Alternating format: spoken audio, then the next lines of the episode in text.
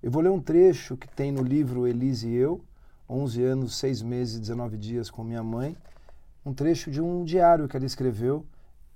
Não tem nenhuma relação com o dia a dia dela, mas talvez com o momento que ela estava vivendo na vida dela. Então ela diz assim: Por que um ano seria mais importante que um dia? Quando se sabe que se pretende o bom, por que se andou incessantemente e ansiosamente em busca do bom mesmo que durante a caminhada as coisas perseguidas, quase com desespero, não tenham sido tão boas ou nada boas, se entende o desejo de perpetuação do estado de graça que nos toma ao depararmos com o que era o sonho, inteiro, pleno, absoluto.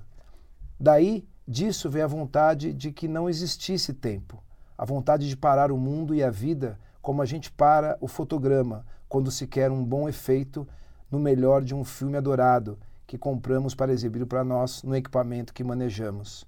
Mas isso é a vida? Isso é viver? Não seria melhor um outro modo de pensar e viver essa conquista do direito ao sonho? Ou da meta sonhada e ansiosamente perseguida? Mesmo que os motivos de abandonar o sonho e perseguição do sonho tenham sido tantos e tão intensos que só a velha palavra teimosia explique tanta insistência? Prefiro arquivar a teimosia. Prefiro fé. Fé no sonho. Conceitos velhos, velhas palavras, velhas formas, velharia ao lixo já.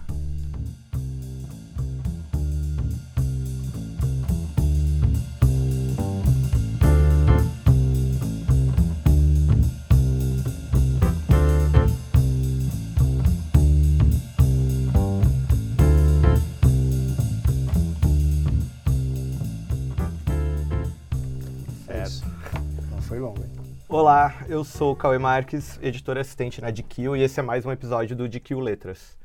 Hoje eu converso com João Marcelo Boscoli, que é músico, produtor musical, empresário e sócio fundador da Trama, que é a empresa de música independente que já lançou mais de 3 mil CDs e DVDs com cerca de 12 milhões de vendas. O João produziu inúmeros trabalhos, especialmente trilhas sonoras para TV, cinema, games, além de escrever regularmente para jornais e revistas, né? Na sua estreia como escritor, o João Marcelo, que está aqui comigo hoje, conta o tempo que ele passou com a sua mãe, Elis Regina. 11 anos, 6 meses e 19 dias. Elis e Eu é um livro de memórias e é sobre isso que a gente vai falar hoje. Bem-vindo, João. Obrigado por ter aceitado o convite. É um prazer, é um prazer. Eu adoro podcasts, adoro a revista. Que bom. muito, feliz, muito feliz de estar aqui nesse ambiente que é um ambiente que tem microfones, gravadores. Que já é um ambiente familiar, né? Eu adoro, meu ambiente favorito. Então, é, eu, eu terminei o livro recentemente e é um livro muito bonito, assim, ele é Obrigado. escrito de uma perspectiva é, muito interessante, eu acho, para um livro de memórias. Obrigado. Hum, e eu queria saber, assim, por que, que você decidiu escrever esse livro? Por que agora e por é. que dividir com as pessoas um período que eu acredito deve ter sido muito intenso para você né, na sua vida, pelo Sim. menos é o que parece. Cauê, assim, duas razões é, básicas. Em segundo lugar, é, o fato de eu encontrar muitas pessoas ao longo da minha vida que me perguntam é, se eu lembro da minha mãe. Uhum. Não falando da Elis Regina, a pessoa pública, a artista. Mas a pessoa física. É, e eu fico quase... Não, assim, jurídica, né? Claro, eu fico feliz de perguntarem qualquer coisa sobre minha mãe, é, mas às vezes eu fico quase assim chocado de imaginarem que eu não que eu possa não lembrar da minha mãe, né? E é, e é claro, é, é, totalmente possível que uhum. uma criança de 11, 11 anos, anos, e meio possa não ter muitas lembranças. E como eu as tenho, assim, porque até, enfim, meu neurologista me explicou isso, ele falou, João, acho que no momento da morte da sua mãe, você pegou as suas memórias, você guardou aquilo de uma maneira que se por acaso ela tivesse viva, talvez essas memórias fossem mais diluídas, mas foi uma coisa é, muito, muito abrupta, né? Muito intensa. Então você pega e, e, e, guarda as memórias como algo, você guarda as memórias como um tesouro para você. E realmente elas sempre foram muito importantes, um porto seguro emocional para mim, assim. Em primeiro lugar, pelos meus dois filhos. Eu tenho o André de 3 e o Arthur de 8, e os dois não vão conviver com a avó fisicamente. Eles podem ver os vídeos, as entrevistas, tem muita coisa que ela deixou fora a obra musical, Uhum. dela falando, dela. Enfim, acho mais importante vê-la falando, porque às vezes. Teve um filme recentemente. Exatamente. Tem a li- o livro tem, também. A né, o, o musical tem muita Uhum. coisa, mas assim, para conhecer a pessoa é legal ver ela falando, porque mesmo grandes matérias, matérias feitas por jornalistas importantíssimos, tem aí, claro, você trabalha com isso, tem sempre um- um- uma interpretação de quem escreveu, não é exatamente o que foi falado. Então eles podem ver, mas a perspectiva eh, minha como filho, observando como ela era dentro de casa, eu achei importante registrar, porque eu aprendi né, com a vida que as pessoas morrem, né? Então eu, eu falei, bom, é legal deixar isso registrado para os dois meninos, para eles poderem conhecer eh, a avó por essa perspectiva, né? E perto... É, você fala também de uma perspectiva muito pueril, assim, né? Do tipo, de, de como ela era eh, dentro de casa, que ela brigava muito com você, ela era uma mãe Também, né? muito exigente. Também você deve ter É, que não era você, borio, né? não, é, você era uma criança um pouco espoleta demais. Era demais. E, e eu acho que é legal, é, talvez por, por isso, né? Talvez os teus filhos encontrem no livro uma maneira de ver como você foi criança também, não? Exatamente. E eu não fiz nenhuma pesquisa, Cauê, para fazer eh, esse livro. Eu só fui visitando as minhas memórias. Então, assim, se fizermos, acho que cada um de nós, um Uhum. exercício, fechar os, os olhos e tentar lembrar qual a sua primeira memória da sua vida, qual é a coisa que você lembra assim primeiro. Talvez a primeira que vem assim no meio do dia seja uma, mas se você se concentrar, talvez venha outra. Mas é claro, é sempre uma coisa esparsa, né? É uma sensação, é uma imagem, uma, uma, uma- imagem curtinha de alguns Uhum. segundos. Você vai criando aquilo e com o passar dos anos, essa memória vai ficando. Essas fotografias e sensações vão virando eh, Elas vão micro, ficando- micrometragens, Aham. curta-metragens, né? Elas vão ficando mais substanciais, né? Então, eu sei que quando a gente visita a memória, né? É provado hoje por ressonância magnética e, e outros processos, cada vez que você visita uma memória, você acrescenta algo. A diferença desse livro é que eu nu- nunca deixei de pensar nessas coisas. Essas coisas sempre ficaram, para lembrar de uma música que Uhum. a Elis gravou, ficaram na parede da minha memória, sempre. Então não é uma coisa que eu tentei é, é, esquecer porque aquilo me causava sofrimento e eu resolvi visitar depois de um tempo. Não, isso para mim foi tipo água no meio do deserto, né? Então sempre esteve lá. Essa era uma pergunta que eu ia te fazer, inclusive. Você acha que você já deu uma adiantada? O, o livro foi, de alguma maneira, um jeito que você encontrou de trabalhar essas memórias, assim, no tipo, eh, pensando em termos psicanalíticos Claro, mesmo, assim, claro. é- é, foi um jeito de você eh, lidar com, com algum, algum problema que você tinha, do tipo, putz, as pessoas me perguntam tanto e talvez me incomode muito. Cara, sinceramente, nesse ponto eu não tenho nada é, é, que seja usual que eu veja em, Uhum. outras, em outros filhos de artistas, de pessoas conhecidas, por uma razão simples. Eu nunca tive problema com isso, fora o fato da minha mãe ter morrido, que é uma tragédia. Assim. É, eu nu- nunca foi ruim para mim, pelo contrário, o meu maior medo era ela ser esquecida. E o livro começa, inclusive, com a É. cena de você narrando no dia que ela, que ela morreu. morreu. É, dias antes e depois do dia que ela morreu. Então, assim, para mim nunca foi um problema. Se Elis Regina fosse um país, eu seria embaixador numa ótima. assim. Uhum. Não tem nenhum problema com isso. Essas memórias nunca me doeram nada, pelo contrário, são coisas é, que para mim é, São coisas boas, assim. meu, maravilhosas, maravilhosas. Eu gosto muito tanto das memórias eh, que tenho com minha mãe, quanto as memórias que tenho com meu pai, o Ronaldo, que eu- morreu quando eu tinha 23 anos. Eu fiquei um Ele período morreu em 94, quatro, né? é. Eu fiquei sem conviver com ele um período que a Elis brigou com ele e tal, etc, né? É, você, você narra um Eu pouco dessa, da- dessa- que era uma relação um pouco turbulenta, Um né? do- pouco, do né? Ronaldo. Você não vai ver mais esse cara e tal, não se falava dele. Ela nem falava, nem mal dele ela falava. Ela Eu sim- gosto simplesmente- muito do. do tem, tem- eu, eu achei muito legal que tem um pedaço do livro que são fotos, né? do- É. E daí tem uma foto Dos dois dois casando? casados que a legenda é azar pros dois. É, alguém escreveu. Na verdade, foi o Carlos Imperial. Ele escreveu. Ele era amigo do Ronaldo, mas Aham. sabia que os dois né, tinham uma relação de, de amor e ódio. E falou: Elis Regina vai casar com o Ronaldo Boscoli. Bem feito pros dois. Muito né? boa.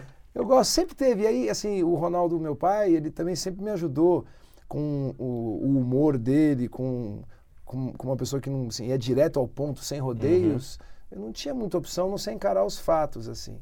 Então, realmente é um, é um, é um prazer, assim. Fora o fato dela não, não estar viva, de eu ter passado a maior parte da minha vida, dela não, ter, não conhecer os meus filhos, isso, é uma, isso sim é uma coisa uhum. é, dolorida.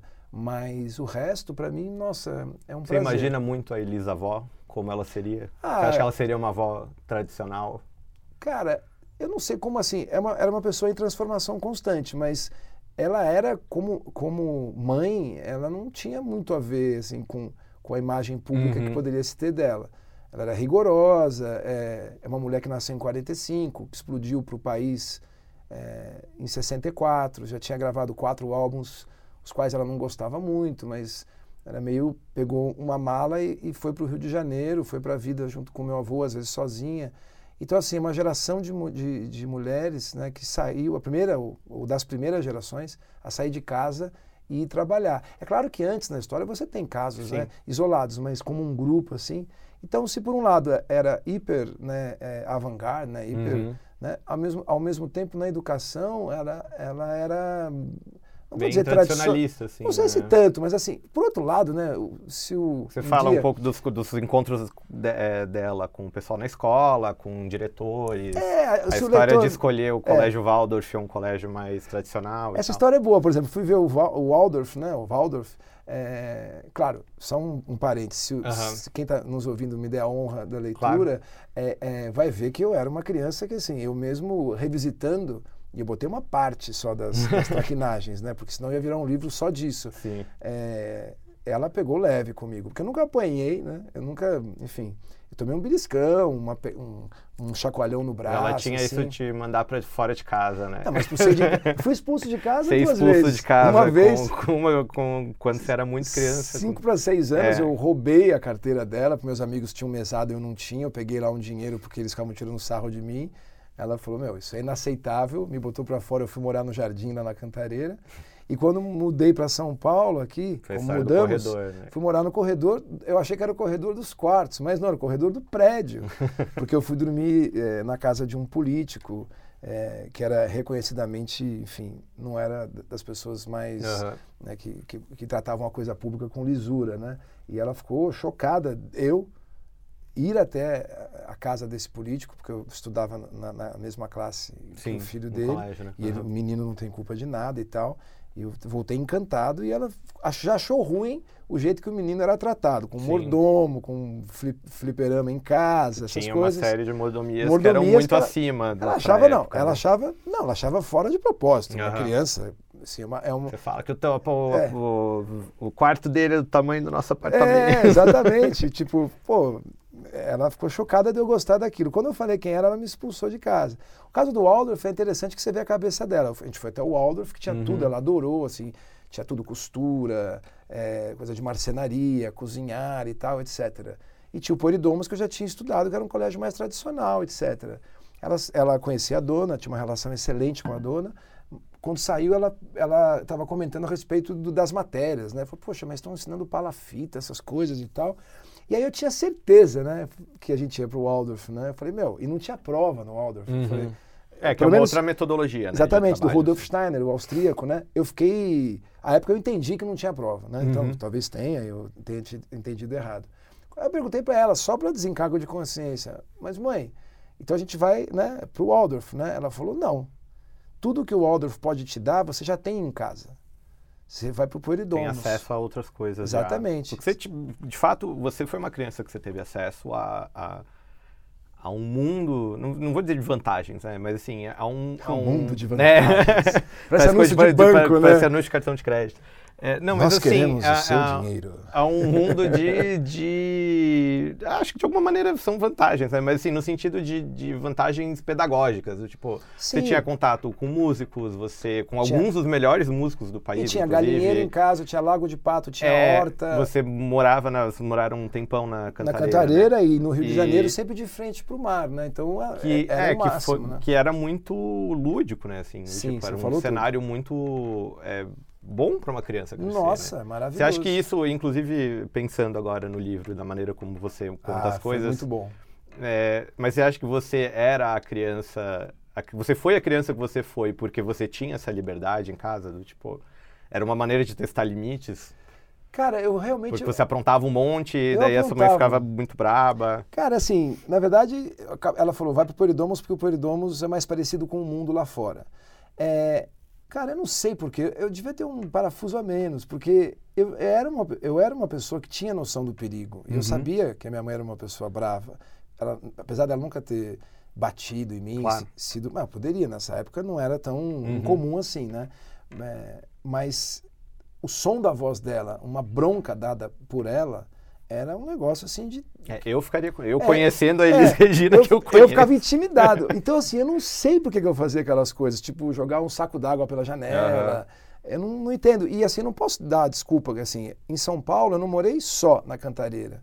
Morei na cidade, é, em- no começo. dois endereços. né, É, no diferentes. começo da nossa vida aqui, no Brooklyn, Uhum. e depois moramos aqui, no, aqui perto na, na Dr. Melo Na Alves, Melo né? Alves, né? Onde ela morreu, tem até uma placa no chão, do- na frente do prédio. E no Rio de Janeiro morei no, no Arpoador, na Francisco Otaviano, nasci no Rio, morei na Niemeyer, morei na Joatinga, eh, morei na General Urquiza. Então, assim, não dá para dizer assim, claro, sempre ou de frente ou próximo. Próximo. Não, o General Urquiza foi o lugar mais longe da praia que eu, que eu, que eu morei. Sempre nos outros endereços era de frente para o mar, na Joatinga era incrível. Então não dá para dar essa desculpa. Eu acho que eu era desmiolado mesmo. Eu não. Tipo, meu, não sei o que, o que passava pela minha cabeça, porque o risco, cara, era tão grave que, que os, os funcionários da casa chegavam para mim e falavam: João, a gente vai arrumar isso aqui que você fez, mas não conta para sua mãe, que os caras Pra não ela não queriam. ficar muito pra brava. ela não ficar brava, né? Tipo, meu, o dia que, gente- que eu botei fogo numa parede lá de, de, de barba de bode, né? Aham. Estava seca e se tivesse o vento contrário teria pego fogo na casa. é, os caras resolveram dizer que alguém passou e jogou uma bituca de cigarro. Aí eu ente- aí, mas mesmo assim eu nunca parei, cara. Eu não sei. Eu, Uma coisa legal que você fala na- no livro que eu achei, eh, achei até bastante sensível. A Rita escreve o prefácio, né? Rita Lee. é a Rita. A gente foi visitá-la. A gente é bom, né? Eu fui junto com minha mãe visitá-la na cadeia, né? É, então, você fala desse episódio e eu acho, eu vou até ler um trechinho que ela fala assim, é, lendo a solidão na qual o menino mergulhou logo após a morte da artista, percebo que, apesar de ele não vestir o papel da criança vítima, se eu tivesse sabido na época que iria pe- perder o chão ao se, ao se ver praticamente sem família, eu o pegaria para criar. É, Eu teria ido. É.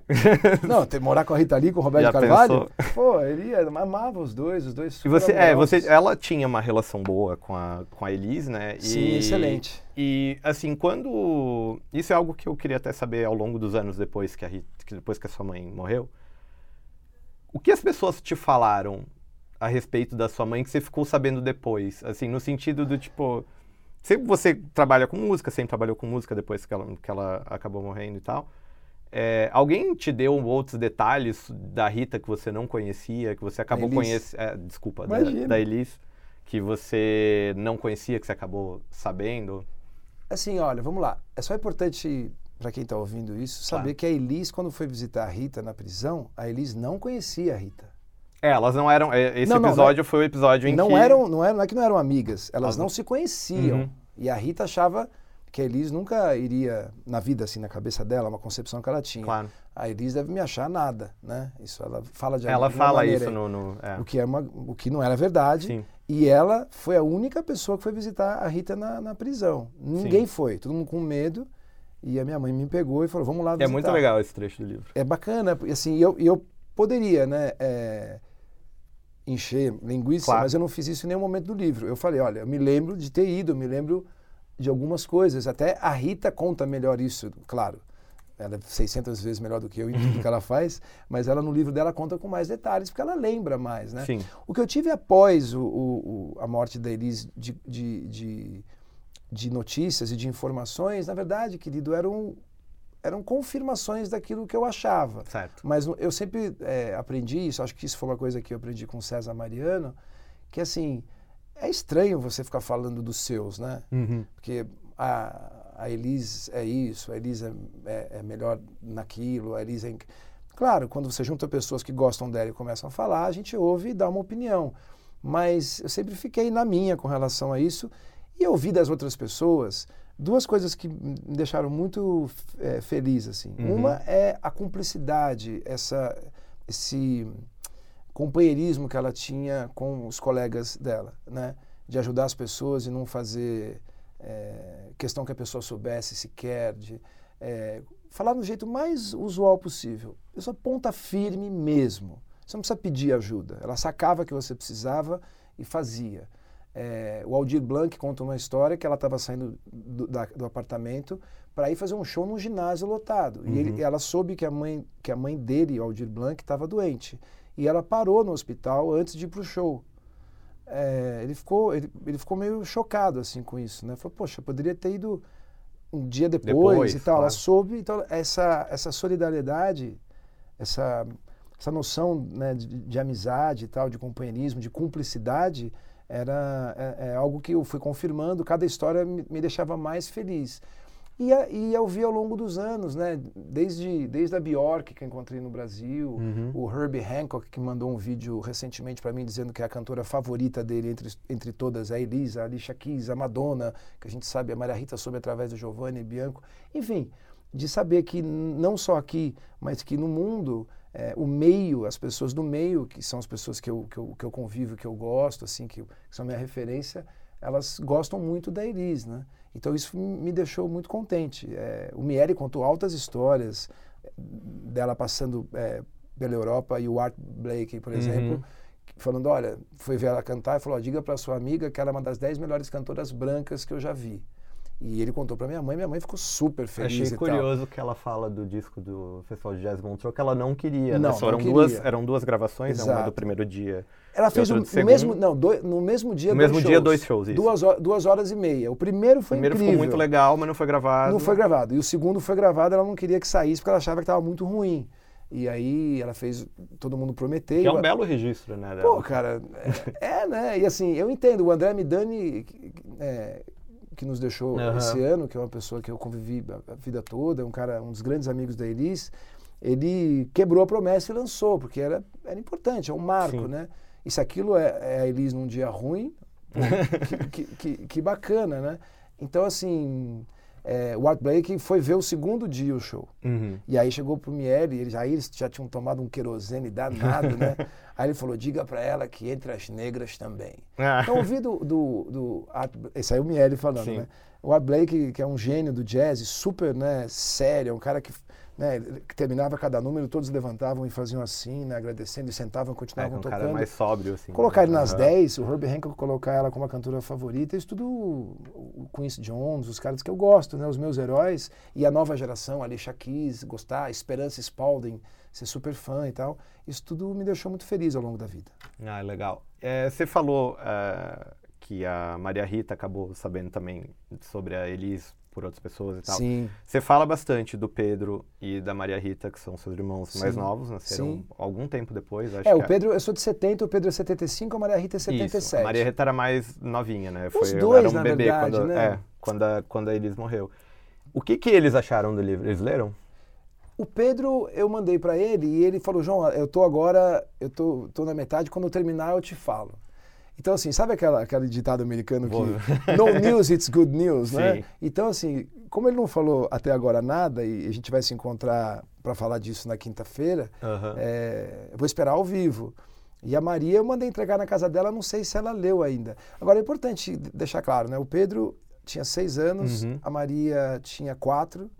Os dois ainda não tinham feito aniversário. Sim. Então as memórias são muito esparsas. É, para né? eles é mais. Por isso que eu perguntei, é porque né? talvez eles encontrem no seu registro é.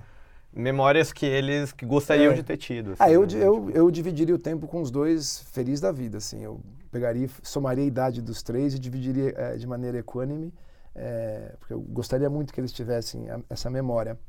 E conto com, com alguma coisa, com algum milagre neurofisiológico hum. disso aí talvez mexer, né? Talvez com Pedro um pouco mais, a Maria era muito pequena, mas quem sabe, né? Isso não, não acenda alguma memória que está lá no inconsciente, né? Tomara, né? Legal. E... Eu acho que eles gostaram, né? Ninguém reclamou, isso é ótimo. É, né? não, não ouvi as reclamações sobre Já é alguma coisa, né? É... E o que mais te orgulhou depois que o livro ficou pronto? Assim, você...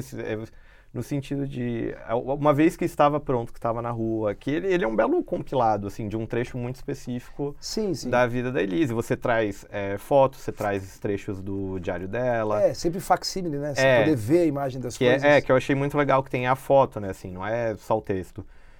O que que você achou depois de pronto, assim? Né? É, você achou que ficou do jeito que você queria que ficasse essas memórias tão bem registradas? Eu aqui? gostaria de escrever melhor, né? Eu gostaria de, de, de poder é, escrever, ser, ser, um cara uhum. com mais recursos para poder passar. Mas existe uma coisa assim, é um livro muito simples, né? É um livro de transferência de memórias para o papel. Eu venho escrevendo artigos né, desde, desde dos 23 anos, tenho 49, então é um tempo, mas escrever artigos é diferente de você escrever um livro. Eu queria, no começo, assim, eu falei, bom, tem um livro para entregar e tem um prazo. Então vamos trabalhar. O prazo é o melhor. É o prazo melhor, é a melhor coisa é o melhor do mundo, chefe, né? né? Para filmes, uhum. para músicas, né? Para livros, para revistas, o tal do fechamento, é. né? Seja eletrônico bem ou não. Como é. Então é isso. Então assim, aí quando ficou pronto, eu falei, meu, eu gostaria de, de, de que fosse uma coisa que tivesse no mínimo a altura dela, né? Uhum. E aí Poxa, claro, todos têm o direito de gostar e não gostar, mas eu fiquei feliz que a maior parte das pessoas, é, a maior parte gostou, né? É, as, as, críticas foram positivas, as pessoas estão emocionadas. O mais importante para mim é, trans, é transferir essa emoção. Eu sou como aquele compositor que não sabe tocar muito bem, que não canta muito bem, mas escreve uma música e por alguma razão é, ela emociona. Não, não tem os recursos né, do, uhum. né, técnicos né, absurdos e tal, não tenho nem perto disso, mas de alguma maneira eu acho que consegui transmitir a emoção.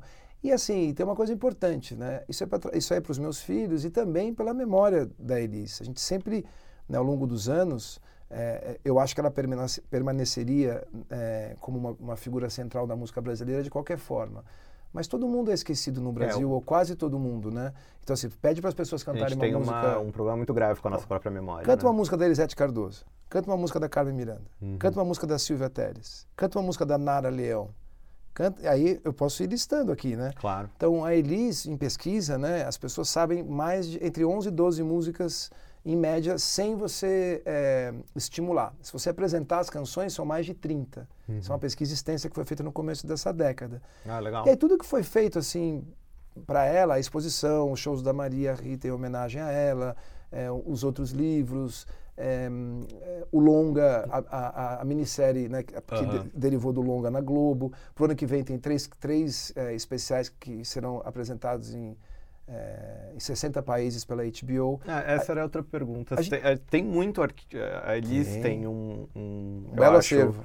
Um acervo audiovisual muito tem, bom, cara. assim, né? É, o livro, você pretende que isso vire outra coisa, de repente uma série, um negócio de TV? Veja, eu não sei tem como planos para isso? Eu gostaria que, assim, gostaria que fosse natural e que alguém dessa área lesse e falasse. Isso aqui uhum. dá uma boa história. Entendi. Mas como filho que a gente, e como, como filho e os meus dois irmãos pensam assim, o Pedro fez a primeira homenagem a ela e tal, o Vive Elise e tal. É, a gente sempre tem que ter um fato novo. Claro. Então, o ano que vem, nesse ano foi esse livro, o ano que vem a gente tem esse especial que vai para 60 países. Tem mais um disco que a gente remixou e remasterizou há algum tempo já, que é o primeiro álbum da Elis com César Camargo Mariano, de 72. Uhum. A gente tem por vir aí nos Antes próximos... Antes do Falso Brilhante. Antes, é. Foi é. 70, Falso Brilhante é de 75, é né? Ficou um, um, ano e meio em cartaz. Tem o Elise Tom, que o Roberto de Oliveira gravou seis horas lá em Los Angeles, né? Então, a gente sempre fica preocupado, eu fico muito, de ter sempre um fato novo uhum. para pegar. E eu fiquei muito contente, por exemplo, com, com, com a minissérie da Globo, uhum. o que eu recebi né, de, do, dos relatórios de audiência, além da audiência ter sido muito acima do esperado, tem uma predominância de mulheres entre 18 e 34 anos grande, né? Então mostra que assim, ela vem, é, as gerações continuam ouvindo Elise. Isso é muito importante. Eu não queria que ela virasse uma artista de época, né? Entendi, uma artista que representava uma época muito específica. É, que você fica, assim, você olha e tal. Eu acho que ela teve sorte, porque o jeito que ela canta é contemporâneo. Você pode pegar um disco dela e colocar no rádio, né? Ela não tem uma, um som de outra época. E o áudio dos discos dela é, são áudios também contemporâneos. E, e, e, alguns deles a gente. Foram quatro já que a gente restaurou, é, remixou e remasterizou para deixar com um áudio contemporâneo. Não é a música, a música uhum. não é uhum. mexida, é só o áudio. Como foi trabalhar? Isso é uma, uma curiosidade, ah, não tem nada a ver com o livro, mas que eu imagino assim, como foi trabalhar com material é, musical da época, com a Puts. tecnologia de hoje? Porque acho que ganha, como você falou, ganha. o áudio ganha muito, né? Especialmente ele, ele deixou de perder, porque era assim, vamos lá. Quando você pega um disco antigo, você vê lá na ficha técnica corte. Uhum. O que era o corte? Era o corte de frequência Sim. mesmo. Ainda mais num vinil que é brasileiro. É como editar um, um você, vídeo, um outro material. Né? Exato, né? mas você tirava. Um... Não, mas claro. aí você tirava frequências. Ah, então, certo. por exemplo, o grave que se ouvia dentro do estúdio, você só ouvia dentro do Sim. estúdio. Quando ia para o acetato para fazer a matriz do vinil, cortava-se frequências. Ainda mais no Brasil, que o vinil era um vinil mais fino, o grave fica no fundo do sulco. Se você tiver muito grave, ele, a agulha pula. Então o som, eu me lembro de, de duas ou três vezes eu ouvi, deixa, a Elis falando, deixa eu ouvir a última vez antes de destruírem tudo, né? Então, aí um dia eu fui a masterização... Sabe o que você conta no livro, que é legal, né? Que ela era muito exigente, assim, no sentido de... É que ela é de... do ramo, né, cara? É. Ela de, não é, de, de querer trabalhar com os caras muito específicos, é, de... Ela, ente, ela, realmente entendia do riscado e o, me perguntam às vezes, por que, que você dividiu o, o, o livro no, é, assim, tem muita presença dos shows, dos álbuns, porque era essa a pauta da casa. Uhum. Eu não lembro da Elise sem estar com um monte de fita, na época fitas cassete, que agora estão na moda de novo, é, procurando música. Então, assim, quando uma pessoa fica obsessivamente procurando o repertório, não é uma cantora que quer gravar um disco, não é alguém que trabalha com música, mas poderia ser atriz. Não, ela precisava gravar um disco. Tem uma história do Vitor Martins com a Sueli Costa que é incrível. Ela recebeu uma fita dos dois e ligou para o Vitor. O Vitor me contou isso é, duas vezes em décadas diferentes uhum. e, e, com, com estados etílicos diferentes. então deve ser verdade porque é a mesma história. Ligou e falou: Vitor, demais mas eu queria mudar uma parte da letra. Você fala hoje de manhã, quando acordei. Uhum. Eu quero ontem de manhã. O ontem é uma porrada mais forte. Então ele falou assim: meu filho, para um cara que escreve letra, a cantora falar isso, eu já caí para trás. Eu fiquei. Já era Elis Regina. Eu falei: meu, como é que ela saca essas coisas? Então uhum. ficou super feliz. Aí ele falou assim: mas Elis, eu não te mandei essa música. Aí ela falou: não, Pedro Bó. Lembra o personagem que chama isso? Não, Pedro Bó. Como é que eu conheço então a música? E aí ele falou, João, a gente fez o um exercício, o que, que eles tinham feito? Ele e a Sueli Costa tinham gravado no lado A. Uhum. Só que para mandar uma música para Elise, eles queriam testar o gravador. Então claro. eles viraram do lado B, e rebobinaram e gravaram. gravaram cima, aí ouviram que estava bom, voltaram e gravaram no lado A. Então essa, essa mulher uhum. ouviu o lado A, foi até o final do lado A inteiro ouvindo, virou o lado B, foi ouvindo, e no final do lado B ela achou a música que ela ia gravar. Então isso dá uma noção do, de, de, do que era Elis. Era uma pessoa que precisava, assim, do ponto de vista... Pesquisava muito. É, né? metabólico. Se ela não fizesse um bom disco, ela morreria, né? Então, tem um, acho que tem um trecho que você fala que ela, ela brigou, você não sabe com quem, ah, é. foi ao telefone. É, não falou, sei quem. Adoraria não, saber. Não me manda refugo, é. eu quero as. Manda as boas, senão eu não vou gravar. Uhum. Se quer gravar as boas. Porque aconteceu isso. Os caras alguns compositores mandaram música para Elis, a Elis gravou, eles ficaram conhecidos, ela lançou um monte de gente e, e, confirmou outros. E aí os caras começaram a falar, bom, a Elis, se ela, se ela ler a lista telefônica, tá rolando. Uhum. Eu vou guardar essa para mim. Só que ela, meu, o próprio Milton, que não é essa, essa figura, quando ela encontrou com o Milton, ele mostrou todo o repertório dele. Aí ela falou, puxa, mas não tem nada mais para você me mostrar? Ela falou, não tem. Tem certeza? Tenta mas você não gostou? Adorei tudo, mas não tem mais nenhuma. Uhum. Aí ele falou: Não. Você tem certeza? Ele, olha, tem uma que eu comecei a fazer e tal. Ah, tá vendo? Toca pra mim essa. Aí ele tocou e foi a primeira que ela gravou, Canção do Sal. Então, eu repito, não é, não, não é uma pessoa que faz música, mas poderia trabalhar, ser influencer claro. ou ser atriz e tal. Ela cantava como se fosse um sacerdócio, como se fosse para ela era a vida dela de fato, assim, não era um lance a mais.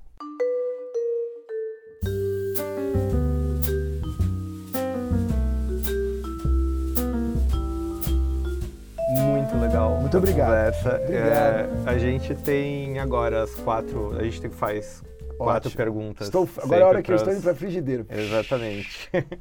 é, são quatro perguntas que a gente faz para todos os autores que participam. Maravilhoso. Do, de Kill Letras. Claro. E a primeira delas é quando, onde e como você escreve? Livro foi a primeira vez. Uhum. Eu escrevi sempre em casa, né, sozinho. Acho que é um ato que você comete só. Eu não fui uhum. para um café, não fui nada. Estou acostumado a escrever textos, mas os textos são mais curtos. E esse eu escrevi todo na minha casa, deixava ele, ele decantando um pouco, dava uma distanciada, olhava. Fiz isso durante uns três a quatro meses. Ia até a editora e via uhum. né, a opinião das pessoas. Vou dar um exemplo do como o trabalho do editor é importante. Uhum. É, eles falavam, João, você precisa dar sua opinião em algum momento sobre a obra da sua mãe. Eu falei, isso é outro livro. Falou, não, mas, mas assim, alguma coisa você tem que falar. Tá bom, então eu vou falar. E eu falei o quê? Que eu não, não, gost, não conseguia dividir a minha opinião do que eu achava é, sobre a Elis, porque era sempre um filho falando. Então fica aquele negócio de um adulto porque a mamãe canta bem, uhum. a mamãe e tal. Ficava meio estranho. Então eu só dividi o que eu achava é, é, sobre a Elis de fato mesmo com as pessoas que eu tinha muita intimidade. Quando eu escrevi isso, meus, o meu editor e a, e a, editora falaram, João, como é que você faz isso? Você não pode chegar para o leitor Sim. e deixar ele fora do lance. Uhum. Você não põe isso ou você conta. Eu peguei e falei o que eu achava. Então foi muito importante a opinião dos outros. Então foi feito em casa, num período de três meses, dando, enfim, é, fazendo sprints assim, né? Uhum. Corridas e tal de, de 1.500 metros, parando um pouco, deixando. Teve um período que eu me afastei um pouco do livro, fiquei umas duas ou três semanas sem ler, para poder ter algum distanciamento. Então foi assim. Bacana. E você tem algum livro de cabeceira hoje que você tá, não larga, que você está lendo, que está muito intenso? Eu tá leio. Tá gostando muito. No momento, assim, eu estou muito ligado já há alguns anos na, na, numa literatura específica que explica o nosso envolvimento com a música. Desde a sociogênese da música, do papel da música na construção neurofisiológica do ser humano. Então, Legal. um livro que eu gosto muito é do Daniel Levitin, uhum. é, Essa é a Música no Seu Cérebro. É, This is Your Brain on Music. Ele é da Universidade, da Universidade de McGill. Ele é um dos caras de cognição musical mais incríveis que conheço. Então eu leio muito sobre isso, sobre é, tem um que chama Sweet Anticipation, que é do MIT, que fala de como a gente gosta dessa, dessa boa quebra de expectativa. Uhum. Então é, é, é, um conjunto grande de livros, mas para ser útil ao nosso querido ouvinte, é, essa é a música no seu cérebro do, do Daniel Levitin. Eu acho um, um livro assim incrível porque explica desde do, do, de como uma música chega na nossa cabeça, que é uma interpretação cerebral que a gente tem, não é o que sai da caixa de som, até como a música moldou o nosso cérebro, por que, ela evoca as nossas memórias, uhum. a ressonância é, magnética por imagem, como a música se comporta no nosso cérebro. A gente ouvindo uma música ou lembrando de uma música, o comportamento do cérebro é similar. Bacana. É muito interessante, eu gosto bastante. Nesse momento é isso. Legal. E você tem um livro da sua vida, um livro que assim você leu e que mudou o que você é hoje ou que foi muito importante por algum outro motivo? Cara, eu acho que hoje, se eu fosse ler, não seria o mesmo efeito, mas na adolescência, ter lido é, O Nascimento da Tragédia a partir do espírito da música do Nietzsche foi importante, assim. Fico muito triste da, da irmã do Nietzsche uhum. ter difamado ele, colocado ele como um antissemita e tal. Eu fico chateado com isso, mas é, dos filósofos, assim, foi, foi a primeira vez que eu vi um filósofo, tipo, quase com um rockstar, né? Uhum. Com uma linguagem instantânea, que quando você é adolescente, eu sempre gostei de ler, mas aquilo foi uma, uma cacetada, né? É, momentos dele que, assim, eu não iria para a fogueira em nome das minhas opiniões, porque eu não tenho certeza de nenhuma delas, mas iria mil vezes à fogueira pelo direito de ter uma opinião e mudar quando eu quiser. Uhum. Eu falei, nossa, isso é incrível é e tal. Então né? foi impactante, assim, o nascimento da tragédia é, eu tenho algumas versões dele, mas tem uma tradução que é o Nascimento da Tragédia a partir do espírito da música. E outro que me marcou muito é um, é um capítulo específico de um livro do Jung, que é, The, é, perdão, que é A Modern Man in the Search of a Soul. Uhum. Tem um capítulo que chama The Poet, que é aí o Jung disserta sobre o artista, as duas forças que estão dentro dele, a, a, a, o homem coletivo, o homem no sentido de ser uhum. humano, né, o ser humano coletivo e o Sim. ser humano comum que ficam disputando essa energia. De um lado, a gente tem medos, anseios, contas, prazos de entrega, angústias, doenças, felicidade e tal. E do outro lado, você é um ser humano num senso maior, aquele que capta e dá molde ao inconsciente uhum. da raça humana. Então, esse livro foi um livro que, um pouco mais adiante, eu li e traduzi esse capítulo é, eh, para mim, porque eu nunca vi aqui no Brasil. Esses são livros marcantes, assim.